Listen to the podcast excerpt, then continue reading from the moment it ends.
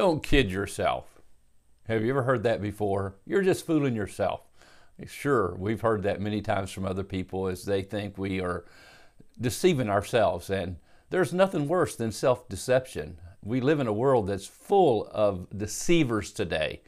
Uh, how many times have you, like me, uh, get an email that or a text message that says, your iMac is waiting for you. Click on this link. And there's no iMac at the end of that link. There's no new iPhone at the end of that link. There's no one hundred dollars. I get those uh, text messages, about six or seven of them a day. The world is full of deception, but there's no deception worse than self-deception.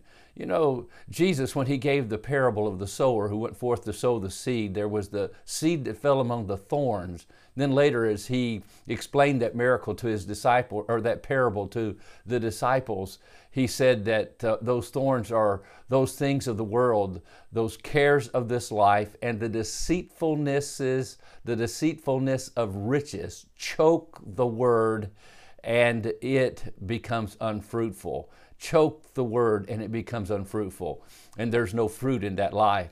And I'm so afraid today that even we as believers can be deceived, be deceived in thinking we're a spiritually mature person when we really are not. And that's what James is dealing with in this passage in front of us.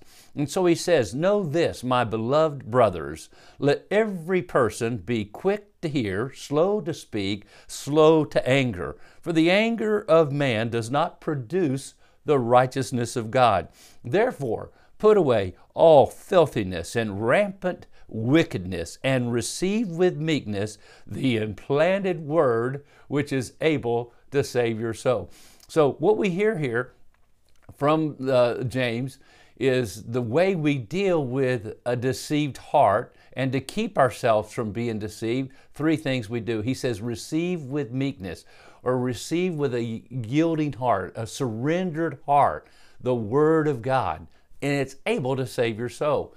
Now, I, I've read this verse, memorized this verse as a brand new believer, goodness, forty-nine years ago. And I thought, well, if I'm already saved, how do I continue to save my soul? And I believe that verse and actually means to save your life. You know, you could have, in a sense, a saved soul, and you could be on your way to heaven, but you could have a lost life, a lost life because you're deceived. You're living for that which is only temporal rather than that which is eternal. And so how do you avoid that? How do you go, keep from going down that wrong path and, and have the riches of this world and the deceitfulness is the riches? The love of money is the root of all evil, thinking that money or things can satisfy or bring you happiness or help you uh, have that contentment that you and security that you need. No, there's no real security except the security that comes from a relationship with Jesus Christ and a walk with the eternal God who is sovereign and who is in charge of all things. So he says, receive the word with meekness, a surrendered heart.